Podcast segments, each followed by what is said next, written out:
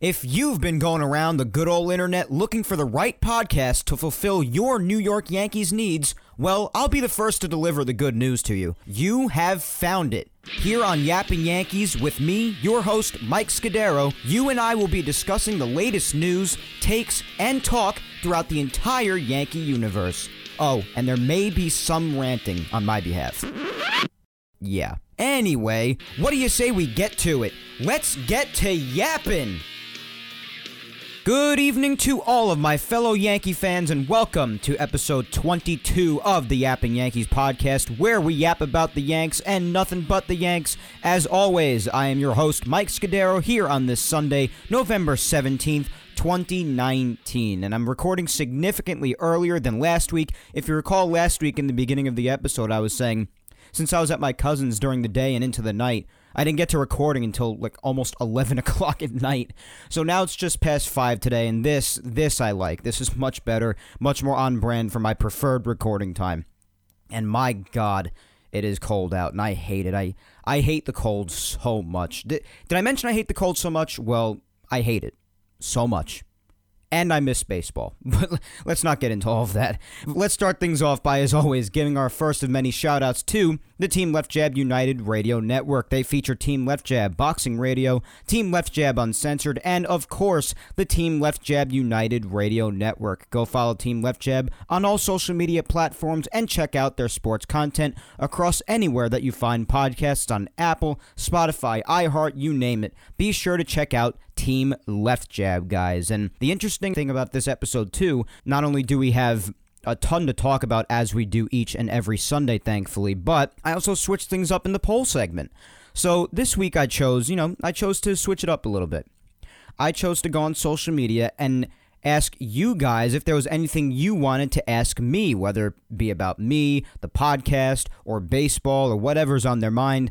I thought I'd give it to you guys. You know, each and every week I come onto the podcast and I tell you guys that I put a poll out yet again for the week, and I tell you guys to vote and reply with the reasoning for your vote and just dish it out to me, and I, I really give you the question. But this week I thought it'd be interesting. We're all the way at episode 22 already, believe it or not. It's been going on for that long already, Yapping Yankees. And I thought, you know what, why not? We're pretty good into the podcast, and I should switch it up a little bit with this segment. So I thought, why not ask the listeners what they would like to ask me if they have anything on their mind whatsoever. So I took to that on both Twitter and Instagram. On Instagram, I put in my Instagram story that if you guys had any questions for me, then you can reply to in my DMs and, and ask me. And I went on Twitter and said reply below on this tweet with any questions you have for me and I'll answer them. And I even shared the same Instagram story over to Facebook. So all three social media platforms had the opportunity to ask me any questions that were on their mind. So I definitely left it open to everybody. So I tweeted this about maybe five hours ago. So I, I think people have had a pretty decent amount of time to respond. I assume that once this recording is done, even maybe some more questions will pile in. But for now, I'm just going to read out the questions that I got and answer them to the best of my ability. What do you think?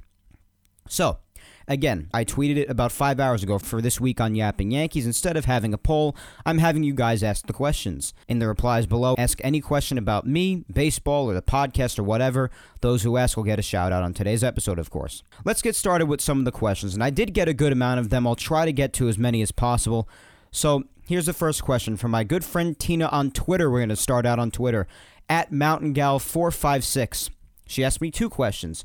The first one was Besides your love for sports, especially baseball, what are other hobbies or interests that you have? This is a good question. I mostly I just like to stay at home and watch television. Honestly, I, I am a big movie watcher. I really enjoy watching movies. If you know this about me, if you see me tweeting it and you know about them all the time, I, I'm a big fan of Marvel movies. I'm a big fan of Star Wars. I love the Rocky movies. I'll watch a, a lot of movies. I will. Uh, so I would say probably a movie watcher. I enjoy movies. I'm not like a movie critic or big time into film overall, but I really enjoy watching movies. And there are a lot of times that I even find myself staying up really late at night, just like a night owl, because I'm I'm basically nocturnal, and I just lay there watching movies or shows or what have you. I really love watching movies. I, I, I also really like getting out like in the summertime. Like I'll I'll enjoy going to play dodgeball with my friends or or I'll just go out there. And I used to love to play baseball with my friends. Like we used to have like a little sand lot years ago. So like, but that's in the summer. So right now in the winter, I kind of have like seasonal depression, if you will, because when it gets cold and, and it gets dark out early, and this goes back to what I was saying earlier when I hate the cold and the winter at large so much. I really do hate the winter because I feel like I don't, I can't go out and do anything because the cold annoys me, the darkness annoys me, and the winter annoys me. So a lot of the things that I usually would like to do that I do in the summer, I don't really do in the winter. So right now, I'd probably just say, you know, just watching movies and just relaxing. I love relaxing. Big fan of it. And also, she her second question was you're getting a ton of questions regarding the Astros, which which I did, and I'll get to those. So I'll ask about what you think of Boone not getting Manager of the Year, and what do you think of Baldelli winning it. So I'm also going to address this later on in the in the topic segment of the podcast uh, that I usually get to after the polls or questions segment. So I'll, I'll just briefly answer this. I, I strongly disagreed with the voters' choice for manager of the year, and I'm going to get into why later. I have my reasoning. And, you know, beyond common sense, which I think the manager of the year should have been common sense, but uh, apparently with the voters, it is not because they just love to get it wrong, I suppose. But I, I really didn't agree with the voters' choice not having Boone win manager of the year. All Yankee bias aside, I think there are plenty of facts there that should have had Boone win the award, but to each their own. So that's my opinion on that. My girlfriend at Vic Salimo says, How do you feel about Matt Blake being our new pitching coach? Do you think he will improve the bullpen? Well, I, I think the bullpen is pretty good. I, I think, if anything, I'm going to see how he improves the starting rotation. But really, moreover, obviously, this offseason, the real staff changes I want to see are to the, are to the training staff, as many of you know, because I can't stand them after what happened this year despite knowing that, of course, a certain amount, to a certain degree, injuries are bad luck as well. I understand that. It's not totally the training staff's fault, but I definitely want to see a change in that department. But of course, they let Larry Rothschild go, and they had to hire a new pitching coach, and they did. Um, me personally, and I, and I spoke about Matt Blake on last week's episode. Like like any other human being that takes a job, until I see them actually doing it, you know, I'm going to give them a chance. So I'm I'm looking forward to Matt to Matt Blake taking the position. I know that there are a lot of Yankee fans out there that, you know, whether some people viewed it as a realistic or an unrealistic option. I know a lot of people wanted David Cone to get a shot since he did interview for the job after all. But now that Matt Blake has it, I feel he should be given a chance. I mean, there is a word around, I believe he's 33 years old, if I remember correctly. There was the word around that he really is like a like a pitching guru almost. So I mean, I'm giving the guy a chance because he hasn't had a chance to do it yet with the Yankees. He just got a promotion from, I believe he was with the Indians prior to this. He just got a promotion from the Indians prior to taking the Yankees pitching coach job. So apparently the Indians thought he was he was worthy of a higher job having to do with pitching development. But honestly, he hasn't had a day on the job as the Yankees' new pitching coach yet, and until he does, I'm willing to give him a chance. That's how I see. I always give people chances at least before I criticize. Then we have at Kristen underscore Marie NY. Thank you for submitting your questions, Kristen. She had two as well. And the first one is Are there any unexpected players out there you would like to see in pinstripes this year outside of the usuals, and why? The only ones that I would really want to see in pinstripes is anything to improve the starting rotation. I want to see a Gerrit Cole or I want to see a Strasburg. I have not hidden my desire for those guys to be in pinstripes come next season. So those are basically the only ones I'm really, really interested in seeing as far as, you know, the usuals or so I, I just I think that's really what what is mostly being discussed this offseason is really what the Yankees could do to improve the starting rotation, sign a Cole or sign a Strasburg. So I'd say that falls into the usuals category. So I guess the usuals because you know I've just had enough of the beating around the bush with the starting rotation, and, and I really just want to see that big name like a Cole or a Strasburg when it's so rare you get two talents at the starting pitching position like that on the free agent market in the same offseason. Go after him. And the second was, what do you do to keep busy during the offseason? I know Yankees Twitter is definitely up for suggestions as we count down the days. Well, I guess it goes back to what Tina's question was earlier. What do you usually like to do, hobbies or interests? I just really like to watch movies, or I just I watch the other sports as well. You know, I'm, I'm a football fan. I am a hockey fan and a basketball fan a bit, and I'm a big fan of the WWE. I love wrestling, and I also just love watching movies and TV shows. So that's that's probably what I'd suggest during the off season. But believe me, I definitely understand how tough it is to get by in the offseason. It's not easy. The offseason without baseball, which, as you know, is my favorite sport, it's not easy. It's heartbreaking and it's boring. A lot of boredom some nights. I mean, I even tweeted last night, I think, that I'm really itching for a Yankees game. I mean, whether it be last night or tonight or sometime this week, I'm just really itching to watch the Yankees in action again. Yet we still have probably about three months until we even see them or hear about the pitchers and catchers or position players reporting. So, yeah, it's, we still got a while to go, and it's not easy to get by sometimes, but we'll be okay. then up next we have at team underscore left jab. So team left jab, you getting another shout out. How do you like that? Does the use of technology make the Astros cheating even worse, or is it just a product of the world now and a lot of teams will try this now? Well, I'm sure a lot of teams will try it eventually, whether they ca- they get caught or not.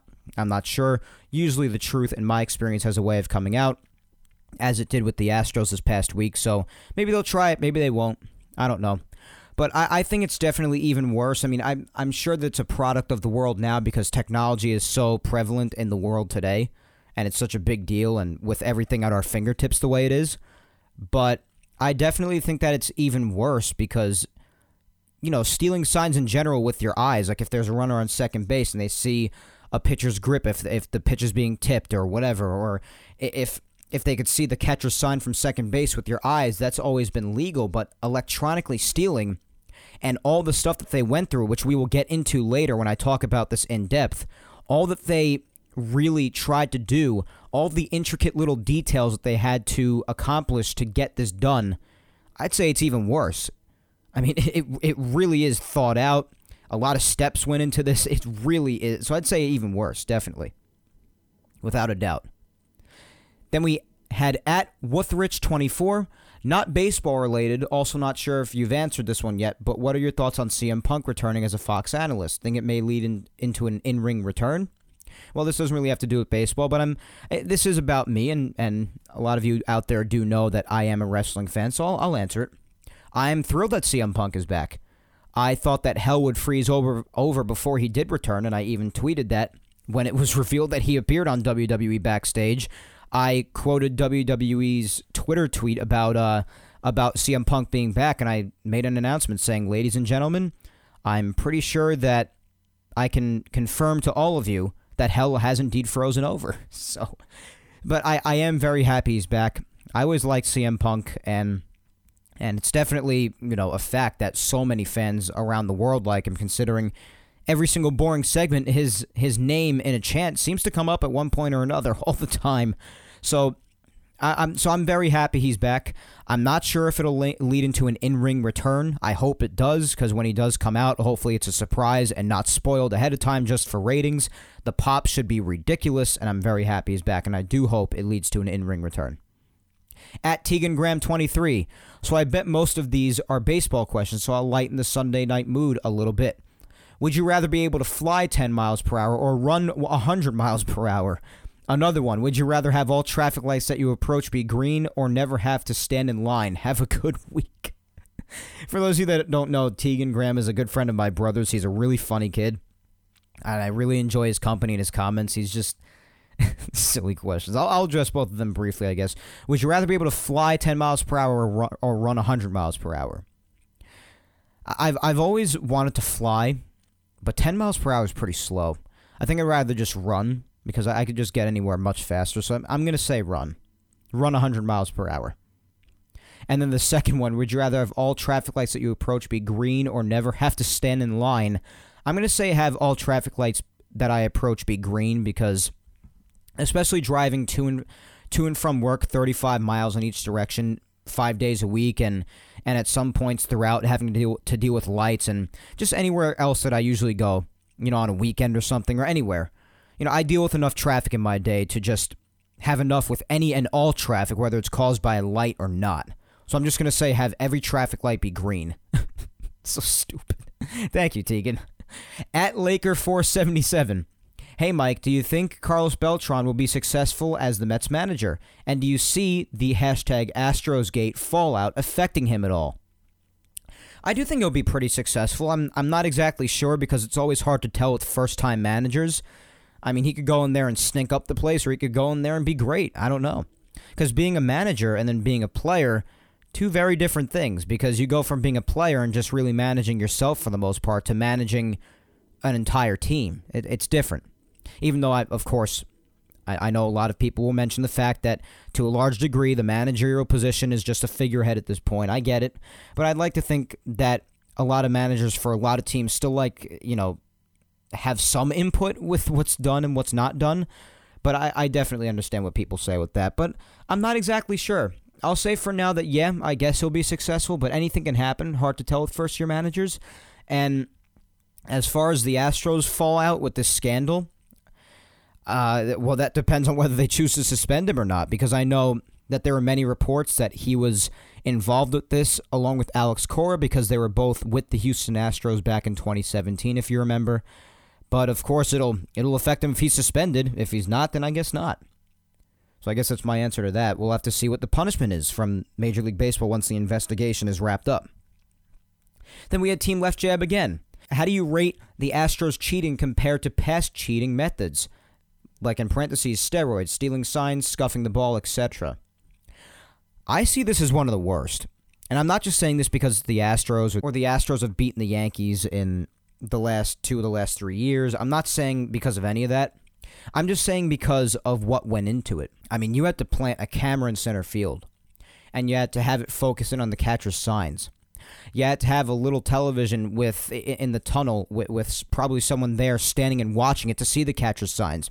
You had to have that person relay up the sign to the dugout, and then have the person in the dugout probably use a bat to bang a metal garbage can so the batter could hear the bangs and know what pitch is coming.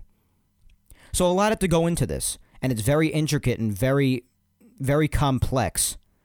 So I would say that this is one of the worst, really.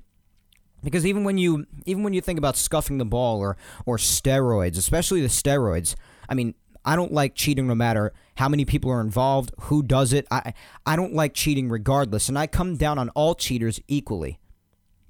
But steroids, you're also just talking about one person. This this was a an, a scandal involving an entire organization with even the higher ups knowing about it, which again we'll we'll also get to. So I I'd say one of the worst, if not the worst, without a doubt. Then we had at Laura underscore Icemont. Laura, another good friend of mine from Twitter. What is your favorite holiday and why? My favorite holiday has always been Christmas. I just think that for the most part, it just brings a lot of people happiness and joy. Um, and I've I've always just liked it since I'm a little kid. The gift exchange and and just the overall feeling to it. It's just a happy day. I don't like the season that it's in because it is in the midst of the cold and the winter, which as if I haven't already said it enough times to the point where you're probably getting ready to shoot yourself. I hate it, but I do love the holiday itself. And I and I've just I really have. I just love the time with family. I love the just the overall consensus of the of the holiday, the theme of it, the happiness and the gifts and just all of it. I, I've always loved Christmas. And then we had Justin at I'm underscore bleach bit. The evidence is piling up on the Astros. What do you feel is a fair punishment for them? I've thought about this a lot, and I'm not. I really don't know, to be honest with you. And I'm not sure a lot of people do know. A lot of people like to dish out their opinions on this, and eh, whether it be ridiculous or not. But I have thought about this to a deep extent. And if I have to answer the question, I'd probably say they definitely should get fined up the wazoo. A lot of money being lost. A heavy, heavy fine. I'm talking millions of dollars. Heavy fine. Probably get some draft picks taken away. I know a lot of people were mentioning cancel them out of uh, potential postseason contention in 2020, which is extreme. I'm not so sure about that. Of course, I don't see them stripping the World Series title away from them from 2017. But of course, people will always remember that and look back on that with a frown on their face, especially fans from opposing fan bases, because they say, "Hey, look what happened that year for them to get there." And I don't, I don't disagree with that. I feel the same way. So that I guess draft picks, heavy fines. Uh, that that's really all I have in mind for now. I mean, I, I, I think this will be more easier to answer once the actual punishment from the league does come out after the investigation's wrapped up and then I could come on Yapping Yankees and tell you how fair or unfair I think certain punishments are or are not. So I think this is a better question to answer once the actual punishment from the league comes down. But but for now, I guess the draft picks they should definitely have a lot of them taken away and and definitely get fined a lot of money. Some people should definitely lose their jobs over this. There should be heavy suspensions on whoever was involved, anyone and everyone, especially the ones that were that were behind the brains of this and the creation of this system, this elaborate system that was created. So and the league of course did come out and say that the punishment for this should be unlike anything we've seen in in recent history in the sport. So I hope they're serious about that because this does warrant a massive, massive punishment. So we'll see what the league does with it. But that's what I think for now. Lots of suspensions, possible loss of draft picks, fines, the whole deal. Then we add at Osvaldo Alcant S.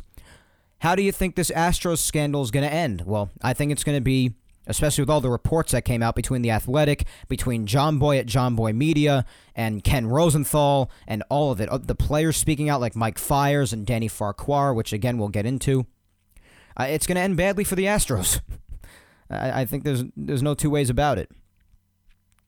At Shardux, if you were Cashman and was offered Trout for Judge in a straight up trade, would you take it? I hate these questions. I really do. Uh, Trout for Judge. I'll just say, yeah. I love Judge to death. It's not a dig at Judge or anything. I'm just such a big Trout guy. And I truly do think Trout is just the best baseball player in Major League Baseball for a consecutive amount of years now. And I think he's going to have stupid numbers by the time he's done. So, I, I guess Trout for Judge, yeah, whatever. I hate those questions, though, for the record. Don't, you know, don't take that too personally. At C Lawler 95, how and when did you become a Yankees fan? Yeah, very good question. So, um, to those of you who have been wondering this or may have been wondering it, well, here's your answer. I started to watch baseball a little bit in 2007, but I do I do have a shocking revelation for you. And that revelation is the fact that, believe it or not, for the first 10 years or so of my life, because right now I'm 22 years old and I'm going to be 23 in a month and a half, in January, and I was born in January 97. For the first 10 years or so of my life, I really thought sports were dumb. I hated sports. This may come as a shock for you, but I know I've told many people this, so some of you do know this. But for the first 10 years of my life or so, I hated sports. I thought they were incredibly stupid, and I didn't see the point in them. But I, I did find a sort of a fascination for baseball, which is where it all started for me, and that's mostly why it is a part of my heart. It is my heart, basically, and my favorite sport in the world, and always has been, always will be.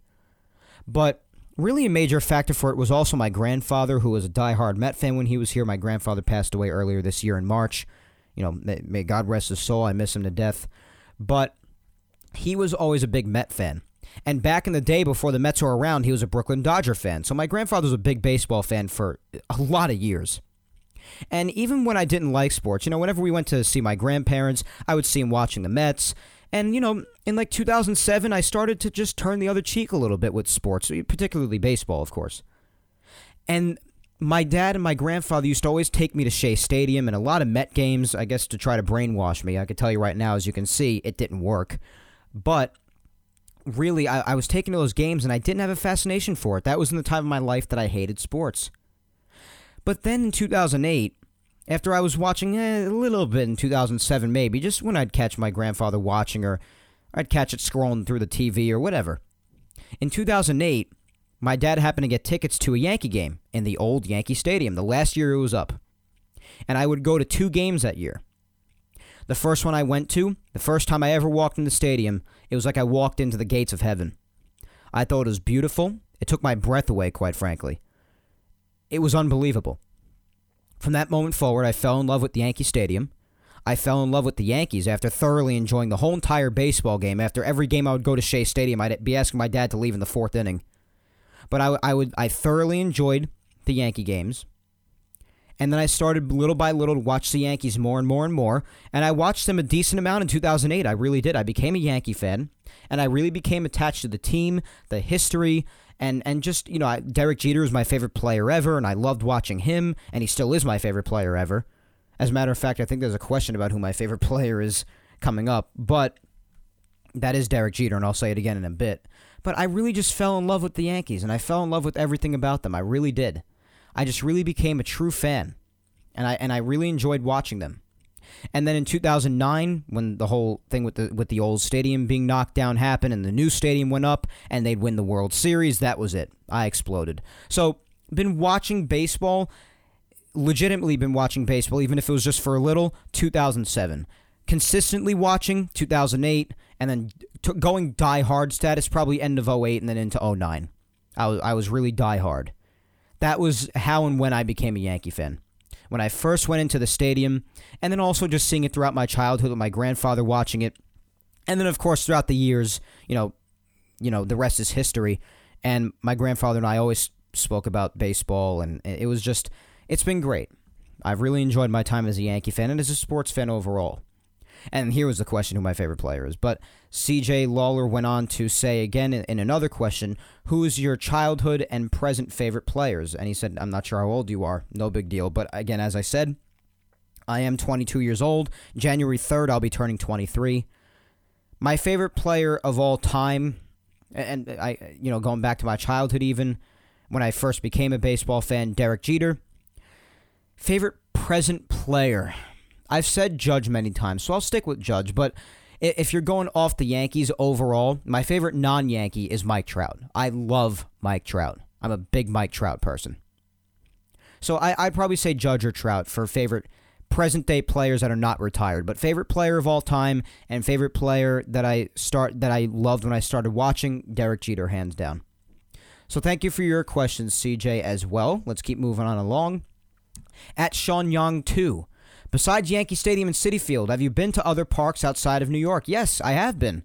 I've spoken about this. I've been to Fenway Park, I've been to Wrigley Field, I've been to Miller Park, I've been to AT&T Park. I've been to Camden Yards. And of course, Yankee Stadium and Citi Field, and I've also been to the old Yankee Stadium and Shea. I don't think I'm forgetting anything. I think that's everywhere that I've been. So yeah, th- those are the other ballparks I've been to outside of New York, and I've I've thoroughly enjoyed all of them. AT and T, Wrigley, Fenway, Camden, eh, all of it. I've enjoyed all of it. So that that's that's really that, and I really I really enjoyed every every ballpark I went to. I thought all of them were very nice, and fortunately for me, it's it's pretty funny. Every game that I've been to outside of New York has been a thrilling one. Every baseball game that I went to has been great. Everyone at every ballpark has been thrilling. Lots and lots of fun. So those are all the questions that I see that I got from Twitter. I know I got one from Facebook, so I'm going to head over to Facebook right now and get a hold of that question. And it was from my good friend James Celestin. You know him on Twitter as at Anime Soldier 01. He asked me, he had two questions as well himself. He said, if you could be able to have any five guests from Yankees Twitter to be on the show, who would it be? Well, it would definitely be some Yankees people if I could have access to them and get them. Definitely Ryan Ruocco. I would love to talk to him. I would love to talk to Jomboy. Yankees Twitter. I would probably have my friend Gel on the show. I'd probably have. I really don't know. I, I'd probably have you on, James. Just a lot of my good friends on there. I would def. I would have a lot of them, and I have my list somewhere. I kind of lost the list, but it's probably in my phone somewhere. But I, I do know who I'll have on, but top five, I'm not really sure, and I don't really feel like singling anybody out right now. So I don't I don't like to single people out. So because I know other people get jealous or upset or whatever. So just those are the names that I that I named for now. But just know that there are definitely plenty more that I have planned in the past. And the second question I got: Who's more likely to win a title first? Rangers or Islanders? I I think it's safe to say the Islanders. Of course, the Islanders have gone longer without winning a title. The most recent one to win a title has been the Rangers back in 94, of course, and they did make it to the Stanley Cup five years ago, but they lost to the Los Angeles Kings. Terrible time for me. Stayed up late into the night watching those games only to see losses, but it was still fun nonetheless at times.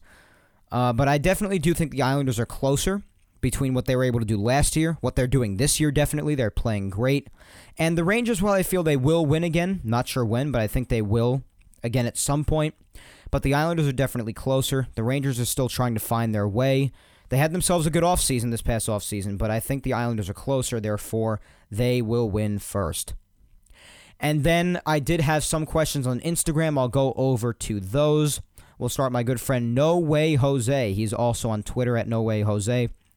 He said, Marvel or the Yankees? One has to go. Which is it? Jose, you're evil. you are evil. But the Yankees are my heart. They always have been since since 2008 and always will be. I love them to death and they're my biggest passion in this world. And although I love Marvel, I'll have to give that up. Marvel goes. Yankees stick around. then my brother's good friend at Matt Schwartz.14 on Instagram, he said two questions as well. Do you think DJ should have won American League MVP? No, I do not, believe it or not. I like that Mike Trout won, and you know that I'm a big Mike Trout guy. I do not view MVP as how a player aids their team. And uh, of course, if a player aids their team the way DJ did, then yeah, DJ should probably win the award. But however, I do see it as individual performance. Um, I, I, I do see it as that, and individually, even though he did also miss the better part of the last three weeks or so of the regular season, Mike Trout still put up better numbers, and he still had a fantastic year. And as I said consistently for many years in a row now, I definitely feel he is the best player in baseball, and therefore I'm fine with Mike Trout winning. I'm a big Mike Trout guy, and I'm totally okay with him winning. I do think it is ridiculous, however I do think it is ridiculous that DJ did not at least make the finalist in voting. I definitely think he should have been a finalist. I thought that was dead wrong that he wasn't. But I am totally fine with Mike Trout winning. Totally okay with that. And the second question was Do you feel that the Yankees need to sign anyone over the winter? Hell yeah, starting pitcher, Cole Strasburg. so there's my answer to that. And then the last uh, few questions I had were from an old friend of mine from college. Chloe C. Beauty says, Growing up, were you interested in playing a certain sport that you never got around to? So she asked me a few. This was the first question. And yeah, when when I was growing up, as I said, you know, I, I, I did hate sports growing up until I was around 10 years old. So, no, growing up, there wasn't a sport I wanted to play. I didn't like sports. But at some point, I did want to play baseball when I got into it and I did eventually when I was 14. But the thing is, a lot of the people that I were pl- that I was playing with in Little League at that point had been playing since they were kids, and as far as actually playing the game, they were way ahead of me. I, I had a lot of trouble hitting the ball at high speeds because I, I didn't grow up doing it. I didn't. I had a lot of trouble doing that. I was always a great defender. I was able to play lots of positions on the field. I was able to play any outfield position. I played second base. I even played shortstop a couple of times. I, I, was very good on the field and very good defensively, but hitting a ball I had a lot of trouble with. So I, I, I guess never got around to, no, but the sport that I did eventually get around to, but only did it for a year because I couldn't hit very that very much that well. Baseball, yes. How did you get into sports? What made you grow to love it so much? I already explained that earlier. My grandfather uh, being a Mets fan and just being taken to stadiums a lot of the time, and then just really going to Yankee Stadium was really the final straw for me. Fell in love with the stadium, fell in love with the Yankees, and then blew up, of course, you know, in 2008 for the last year of the stadium, and then when they won in 09. It was a big deal. And I just really fell in love with them. Why do you like the Yankees instead of the Mets? Because I, I, I just felt, I honestly, I'm not a bandwagon fan at all. I, I know more about the Yankees than most do. I, I, I really feel that way. Um, and and I and I really really just felt a bond with them when I fell in love with the Yankees. I loved the stadium. I loved the team. Derek Jeter, as I said earlier, was a big factor into me becoming as big a Yankee fan as I became. And I really just loved the team, the history, the organization, the players, eh, just everything. I just fell in love with the Yankees, and honestly, that should be enough because when I was little, if I really enjoyed the Mets, trust me, I went to like 10 or 15 Mets games with my grandfather and my dad when they got tickets, and each and every time I went, I was miserable. So even as a little kid, I didn't feel that connection, that hook that you usually feel with teams that you love. I didn't feel it. And I did go back to Met games even when I started to get into it, and I still didn't feel that connection with the Mets. I felt that connection, that bond, that love for the Yankees. So I can't really explain it. I just, I love the Yankees. And, I, and also, I just always thought the Mets were like, eh, I can't really describe it. But I really have been ragged on from my dad's side of the family because my dad's side of the family, as you can imagine, since my grandfather's a diehard Met fan, a lot of them always ragged on me, be like, "Where the hell did he come from? We're all Met fans." Well, not me. I changed the trend because I'm a Yankee fan. My brother's a Yankee fan. We're changing the trend here in the family, guys. Who do you think is the worst team in baseball history? Wow. I would probably say in this decade the Orioles were pretty bad. the Mets when they first came around in the early 60s. I don't know, but worst team in baseball history. That there's a, there's a lot of them. There's a there was a lot of bad teams throughout time. The Yankees in, in some parts of the 80s, in in like the mid to late 60s too, they were a disaster. I don't know, just there were a lot of times, a lot of times for a lot of teams. Every bad team, every team goes through their bad points throughout their history. And you know, there there were a lot of errors. Worst team in baseball history that that's tough. Probably the Orioles a few times. I mean, I you know we've seen them lose 115 games or 110 games. That's pretty bad. so I'll go with them for now, off the top of my head. Who is your favorite player and why? Already I've said Derek Jeter. I've just thought the way he carried himself on the field and carries himself off the field and always did carry himself, just overall, I just feel he has such an elegant stature of class and dignity, and of course how great he was as a player on the field. I've just always had an immense amount of respect for his for how he is as a person and his skill as a ball player. I've always loved Jeter. What influenced you to start a podcast, and how's the journey been getting everything together for it? Well, fortunately, like many of you know, I am a former talk show host at my college radio station when I went to college. I graduated in May of this year. And, you know, being a talk show host on two talk shows, one with my good friend Matt O'Leary and my own solo show as well, I really became familiar with a lot of elements of radio and how a lot of things work with a lot of editing and just all of it. And how, you know, with, with levels and everything. And I even have a job at a radio station out east in Ronkonkoma, LI News Radio. I board up and produce for them, so I know I know a lot about radio and a lot of behind the scenes things. I'm very I'm very knowledgeable in this sense. So getting everything together for it, I, I kind of knew what I had to get and what had to go into it when I was starting it. But as far as as you know, starting the podcast, I just thought since I was graduating college and my two talk shows were going to end, which they did, of course. I wanted to keep the broadcasting skills, you know, at the top. I wanted to keep my skills really, really sharp and solid. And I feel I have with this podcast. And also, just how much I love the Yankees and how much I love this subject and I love baseball and I just I just love talking. I was like, you know what? I was like, I'm going to start a Yankee podcast. Why not?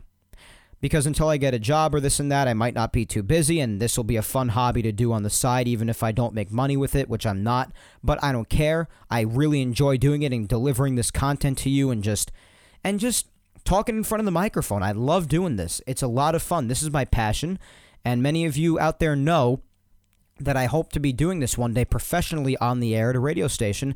And I'm on my way because I already have a job in, in Long Island radio. Hopefully, one day it'll lead to something.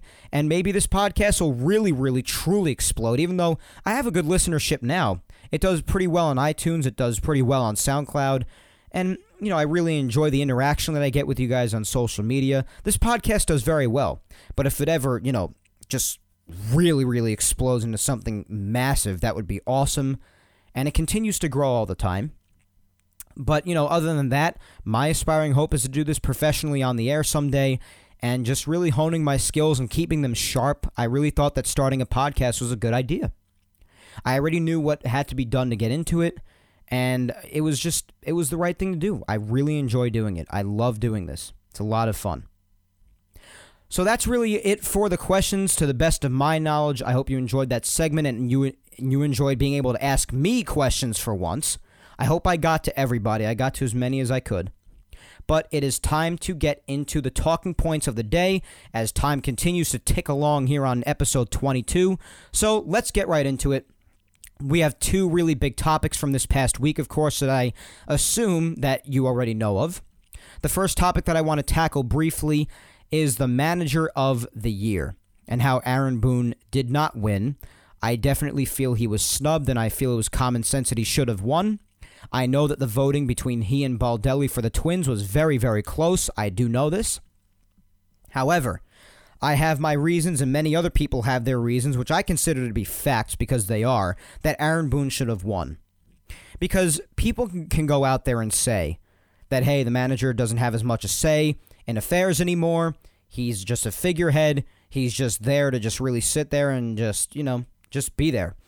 And that's fair enough. I get that claim. And, and, and, I, and I understand.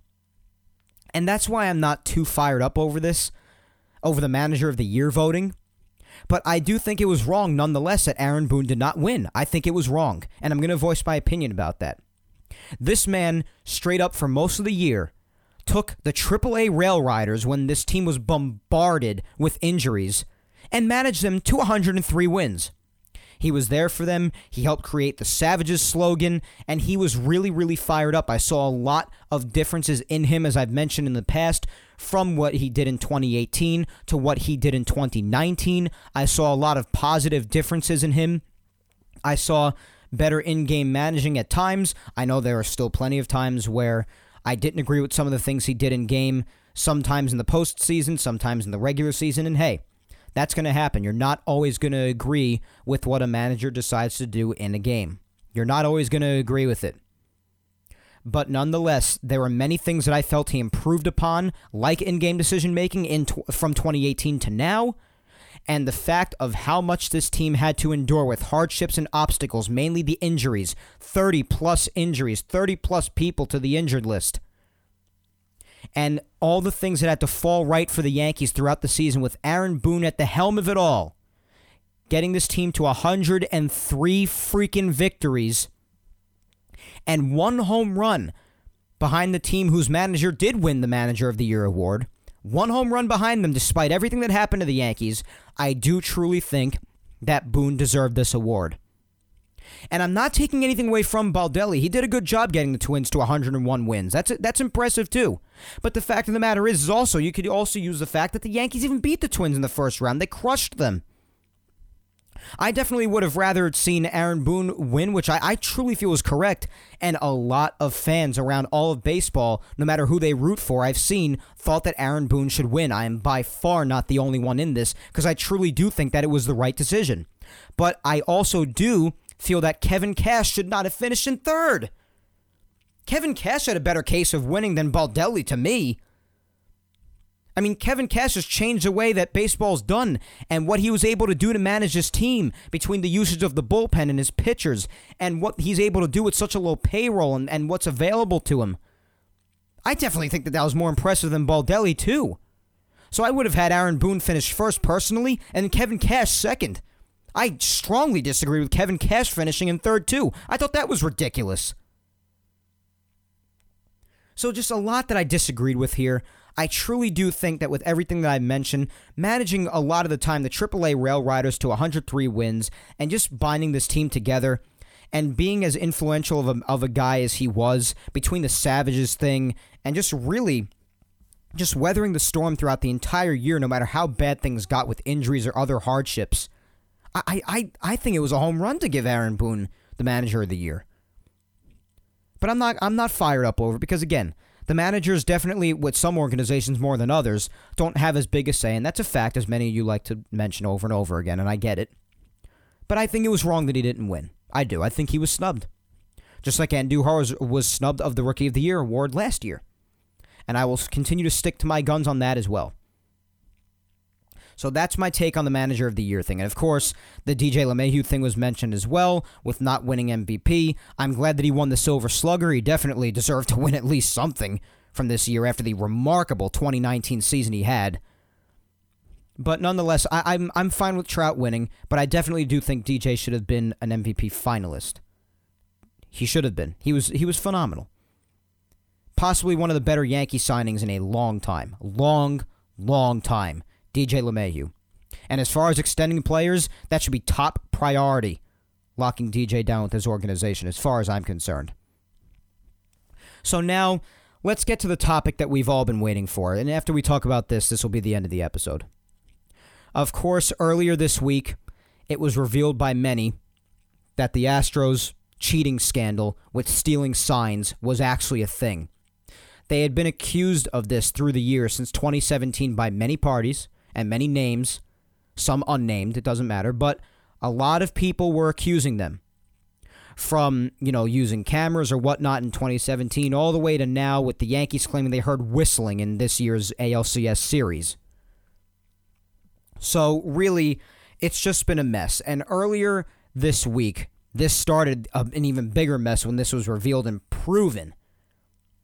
The Astros were caught with a camera in center field, a secret camera in center field, that directly fed a television in the Astros runway, which, if you don't know what the runway is, it's not an airplane runway at an airport.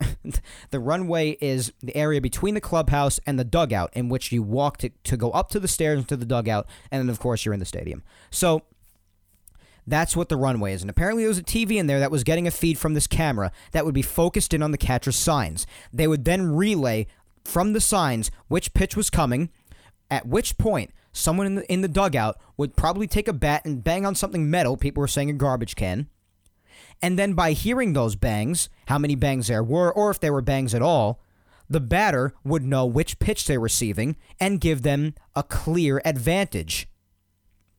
I'm not saying this would automatically guarantee success because it's one thing to know it's coming and then another thing to hit it. There's no doubt about that. And I'm not arguing that. But are you going to really dispute with me and tell me that knowing the pitch that's coming doesn't give you an unfair advantage?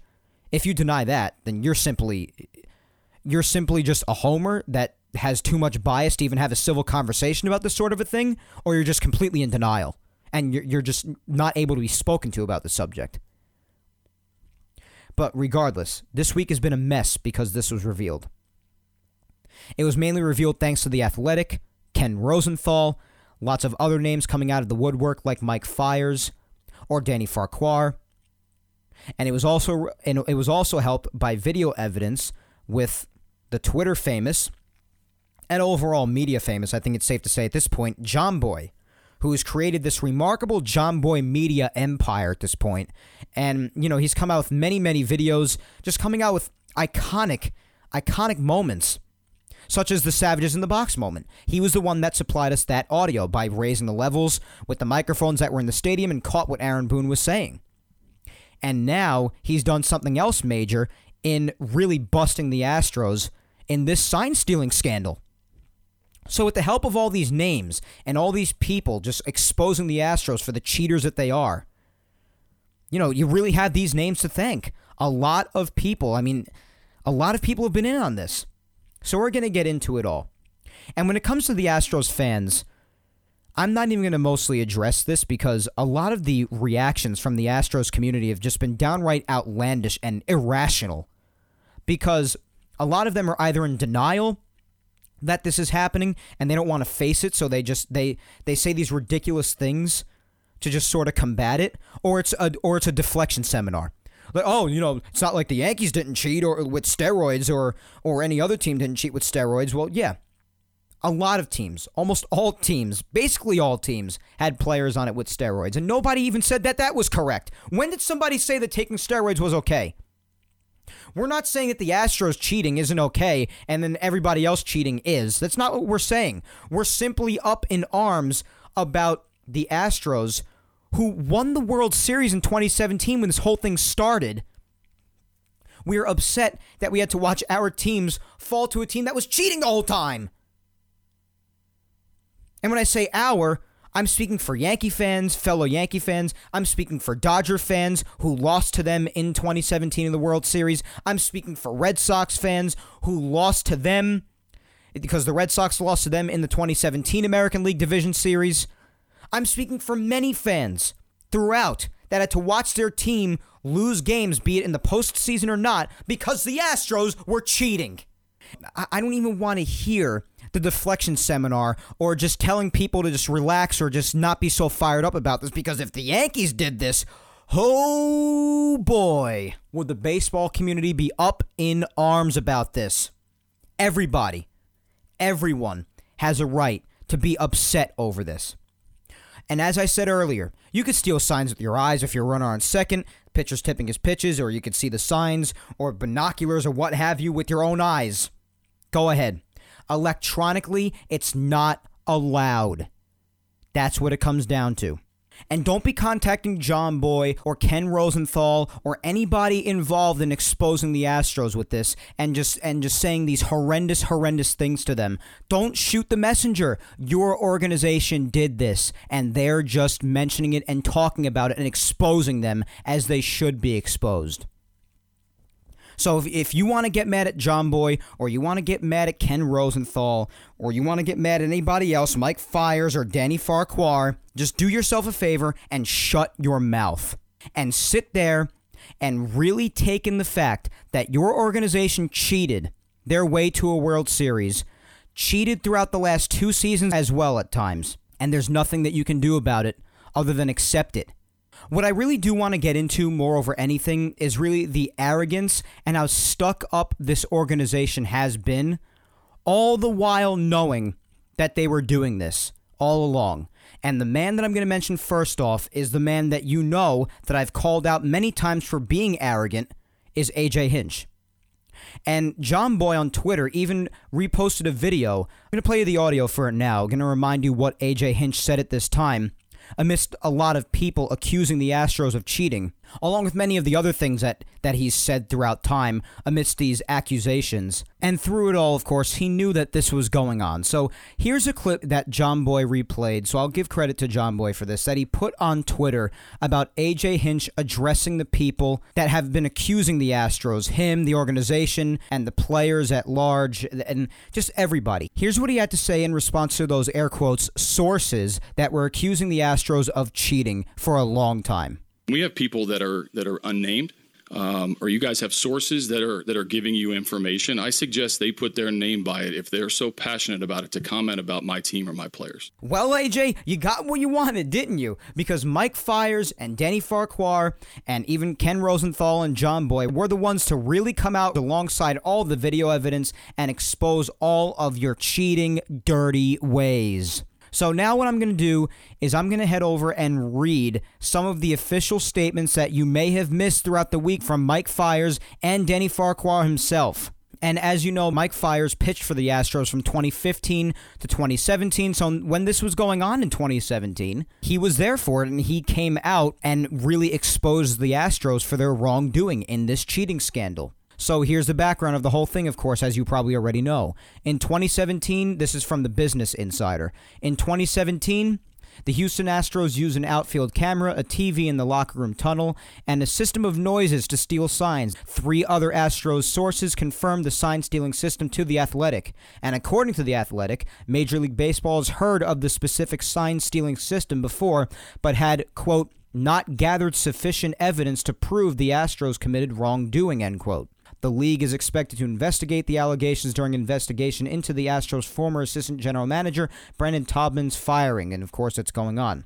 And Fiers said, quote, they were advanced and willing to go above and beyond to win. I just want the game to be cleaned up a little bit because there are guys who are losing their jobs because they're going in there not knowing. So Mike Fiers definitely doing the right thing and coming out to the media saying that, you know, because there are guys losing their jobs over things like this and because it's just overall wrong, you know, it's time for me to open my mouth about this. As he should. And Danny Farquhar came out with a statement himself. He pitched for the White Sox twice at Minute Maid Park in September of 2017, which then it was accused by others as well that this continued into the postseason and even throughout the last two seasons as well but especially at this point in time. And you even heard one of these from one of the videos that Jomboy released, his first video, in fact, of the banging coming from the Astros dugout whenever an off speed pitch would be put down as a sign. So here's what Danny Farquhar had to say. He said, quote, a banging from the dugout, almost like a bat hitting the bat rack every time a changeup signal got put down. And he said after the White Sox switched to more complex signs, the banging stopped. And there's video evidence of this with Farquhar on the mound in 2017 for the White Sox and Evan Gattis up at the plate. Whenever a changeup sign is put down, you hear boom, boom. And then whenever a fastball is put down, you hear nothing. And then when they switch to more complex signs, they put down a changeup sign. I assume the Astros person watching the TV in the runway didn't recognize that sign. So there was no banging at all and then he struck out because hey, he thought it was a fastball coming. So that, so he struck out and swung at the out of the zone changeup. It's unbelievable. It is unbelievable what has taken place. Absolutely unreal. And even many players had stuff to say about this. Even Aaron Judge went on Twitter and said, Are you kidding me? Or wait, what? Kevin Gausman went on Twitter and said, This Astros thing is bad. Guys lost jobs, got sent down, missed service time because of how they were hit in Houston. Does anyone really think they only did this in 2017? Hashtag get real. So there are a lot of people that opened their mouths about this and responded to this news coming out, this exposure of this horrible cheating. And I also want to give a shout out to my good friend on Twitter at Little Gel, mentioned her earlier. And she sent me an article that came out from The Athletic last night from Ken Rosenthal, again, basically proving all of this evidence even more so than it's already been proven through video evidence from Jomboy, through stuff told to Ken in The Athletic from Mike Fiers and Danny Farquhar. So here's a part of the article that came out yesterday from The Athletic. It's a lot, so I'm not going to read necessarily all of it but I'm going to read a good amount of it. I'm not going to read all of it because I don't want to put you to sleep. And this article is huge because it also proved what I said earlier when I was answering your questions that not only were they involved in this with the team, but even the higher ups, the executives of this organization were involved in this.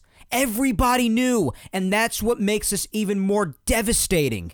But here are the words from The Athletic an Astros front office executive wrote about the team's desire to steal signs in an August 2017 email that was obtained by The Athletic. As the club discussed its advanced scouting plans ahead of the playoffs, the executive asked the team's scouts to pursue sign stealing from the stands and suggested cameras could be used to do so. Quote, one thing in specific we are looking for is picking up signs coming out of the dugout the email sender wrote in a message from August of 2017. What we are looking for is how much we can see, how we could log things, if we need cameras, binoculars, etc. So go to the game, see what you can or can't do, and report back your findings. The email was sent to multiple people and provided to The Athletic on the condition that both its sender and recipients remain unnamed. Major League Baseball declined to comment on the legality of scouts using cameras, which would require a public interpretation of a broadly written rule from 2017 that is applicable to an ongoing investigation. The rule prohibited electronic equipment from being used for the purpose of stealing signs or conveying information designed to give a club an advantage. The Astros declined to comment. The email at least reflects the mindset of the team's front office in 2017 when another sign stealing effort was already underway.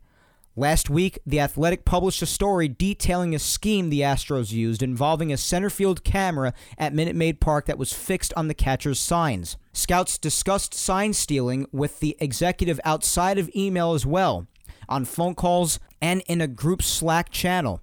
Multiple Astros scouts said they were appalled by the possibility they would be asked to use a camera and said that some scouts indeed voiced as much to management. Another scout noted a generally confounded feeling amongst the group by the overall request. Quote, nobody wanted to do that and take a chance of getting caught and ruining their reputation, not only as a scout, but then even further damage what the Astros had going. What Astros management did with any information learned throughout the project or how they intended it to evolve is unclear.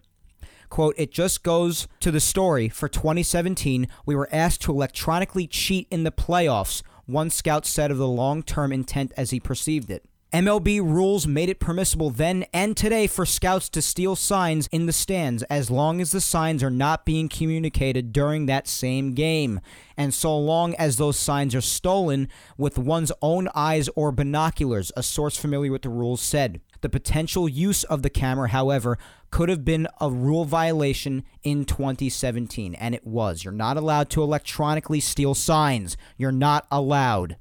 So, the final thing I have to say about all of this, after giving you all of that information, and by the way, if you want to read the rest of it, because that's not the entire article, if you want to read the rest of what The Athletic had to say last night, be sure to subscribe to The Athletic. Again, I want to give my good friend Gel a shout out at Little Gel on Twitter. She's great. Go follow her. She subscribes to The Athletic and she showed me that portion of the article. So, Gel, thank you so much for that. If you want to read the article in its entirety, be sure to go subscribe to The Athletic. But after this whole scandal thing has been revealed and it still continues on almost a week after they were exposed, the last thing I have to say is again, I just have to go after the Astros at large and especially AJ Hinch, especially. The arrogance and the smug attitude despite knowing all of it. I don't care who you are. I don't care where you're from. I don't care what you do or who you play for. I don't like cheaters, and you deserve to be punished. That's how I personally feel about it. The nerve of AJ Hinch to go out there all smug and arrogant after all big victories and all the big moments throughout Astros history the last three years. And to go to the media after the Yankees accused them of hearing whistling in this year's American League Championship Series and say, oh, well, if it was that simple to set the Yankees off, we would have been doing that since spring training. What a jerk. What a jerk. And if you're an Astros fan listening to this podcast right now and you're getting aggravated at what I'm saying, I got news for you. Don't listen to me because I come down on cheaters hard, just like I'm coming down on your organization hard right now, relentlessly. Your organization cheated, and I have no patience for that. And I hope they get punished beyond recognition. Like all organizations that have cheated, like yourselves throughout sports, Houston Astros, you're a shameful embarrassment to this game that I love so much. And the game that I hope to be talking about professionally on the air someday, along with the other sports, of course. And you ought to be punished severely for what you've done once this investigation is wrapped up. Disgusting and the nerve to act as arrogant as you did while having the knowledge that this was all going on throughout the entire time. And I hope all those involved in this get punished just as much. I've pent all this up inside of me for the last five days since this came out. I've been waiting forever to finally give my take on this on the podcast. It's disgraceful. And once again, to the Astros fans, stop making it a deflection seminar. We get it. There have been many cheaters throughout the game's history, whether it be scuffing the ball, as Team Left said earlier, the steroid era, whatever you have to mention. And guess what? When those happened in my time watching, I came down on them just as hard, whether they were a Yankee or not. There is no bias on this podcast. And I make sure of that. I pride myself on that. Accusing other fans of crying too. How dare you? Of course, we're going to be upset. Because while you were doing those things, they were done against teams of ours like the Yankees. They were done against teams of fans like the Dodgers or the Red Sox. In your path to success, it was done against all of us. It was done even against teams like the White Sox in the regular season. It was done at some point on film against the Mets. It was done against almost everybody at your stadium. And no matter how this ends, which I hope it ends in punishment, there are definitely going to be players on opposing teams whenever they go to Minute Maid Park having that thought in the back of their head. And there are always going to be fans of opposing teams that when they watch their team play on television or if they travel on the road to Minute Maid Park to see their team play the Astros at Minute Maid Park, it's always going to be in the back of their mind now. So, Astros, you have duped yourselves. You have doomed yourselves and your reputation and your history. That championship in 2017 Although I'm more than willing to admit it is unrealistic to expect Major League Baseball to strip you from your title, it is forever tainted, and every single time it's brought up throughout history, people will remember this. And that should make you feel like crap enough. Like I said earlier, I don't care who you play for, who you are, and what you do. If you cheat, you deserve to be punished, and I'm going to come down on you just as hard. If I were an Astros fan, I'd be disgusted with my organization. Disgusted. I wouldn't even know what to say. I'd probably take a break, a hiatus from social media and Twitter in shame. I get you want to stand up for your team, but don't do it in such a ridiculous fashion that you're in denial of what they did and turning it into a deflection seminar. Because while I'll admit cheating is cheating, period, I don't show any bias in that. When you're deflecting the argument with, oh, steroids, steroids, steroids, well, guess what? With steroids, not that I like to compare cheating, but that's also just one person. You have to acknowledge how big of a scandal this was. This was done from top to bottom. The top executives in the organization knew about this happening. This makes this a major scandal. A major scandal. And what the punishment for this is will determine how good or bad of a commissioner Rob Manfred truly is in my mind. This was disgusting. It made me nauseous throughout the entire week. The more video evidence came out, the more statements came out through the athletic that I have to hear of this garbage organization taint the game that I love so much and that so many love so much throughout the entire country. People like this throughout the sport need to be weeded out. And anybody else that's using this technology and anybody else that desires to use this technology now or in the future, get them out too. Stop tainting the game that I love. Take your cheating ways somewhere else and leave. And I hope anybody else, you know, reports came out that Alex Cora was involved in it in 2017 and that Carlos Beltran was involved in it when he was in the Astros then. If they were, punish them too. Punish everybody. Punish anybody that had anything to do with this. Disgusting. And shame on every last one of you that had anything to do with this, including your higher up executives. And if it was any other organization, any other organization, I would still come down just as hard on because I don't like cheating. You win with integrity, you win the real way. That's what I believe in. So, moreover, anything, I'm just disgusted and appalled at what has come out in this last week or so. And I assume more and more crap will just continue to come out as time continues on. And you know what? Let it all keep coming out. And let those in denial and let those angry ones fire at those exposing all this. Because guess what? Those people like Jomboy and Ken Rosenthal, they're just doing their job and trying to protect the integrity of Major League Baseball, as they should. And as anyone who truly loves this game expects them to do. So take your ridiculous comebacks and your deflection seminars and shove them where the sun don't shine. You want to accuse me of crying or whatever in the midst of all my yelling on this episode? Guess what? This isn't crying. This isn't saying, oh yeah, strip them of their title. This is passion from someone that loves the game of baseball. And if your team went to Minute Maid Park and was cheated against at some point or another, you should be just as angry as me even if it wasn't on as big of a stage as the playoffs, like the Yankees or the Red Sox or the Dodgers were. Stop being angry at Dodgers, Yankees, and Red Sox fans and any other fan base for what your organization did. Be angry at your organization. They did wrong here. Everyone else is just exposing them and reacting to it like they should. This is a very social world, especially with social media. Get over it. Your organization is disgusting. I've lost any and all respect that I had earlier on for the Astros. Any and all that I ever had is gone. And as I said earlier, enjoy opposing teams and opposing fans of those opposing teams going to your ballpark and forever feeling uneasy playing there because of this disgusting scandal. And I hope they're punished to the fullest extent. Get it done, Manfred. Get it done. As far as what I have to say on this subject and on episode 22, though, that is it for today, though, guys. It got really hot there because I just had to. I had to. I've been holding this in for five days. You have to understand. And while I've given my pieces on Twitter and on social media as a whole, because believe me, I have, I hadn't been able to get my takes out here on the podcast itself in the last five days. And I was eagerly awaiting today all week long and I'm glad that I finally got to do it because I was itching for it. Because I can't stand scandals like this. I can't stand it. So now that that's out in the open, maybe more will come out and we'll talk about it next week. But I just wanted to hit on it for today. But as far as episode 22, I would like to thank you so, so much for listening. One last shout out to Team Left Jab before we wrap up here.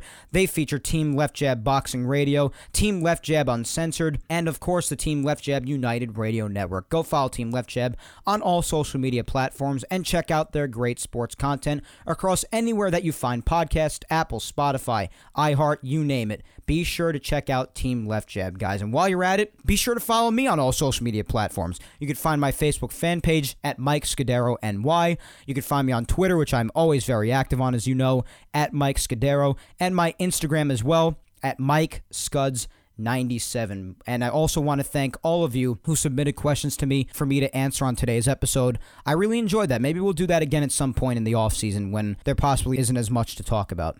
But once again, Thank you 3000 for listening. I'm Mike Scudero, and I'll talk to you next Sunday November 24th, when I come at you with episode 23 of Yapping Yankees, and hopefully there aren't as many veins popping out of my neck. But until then, have yourselves a solid week and keep those chins up, guys. Take care.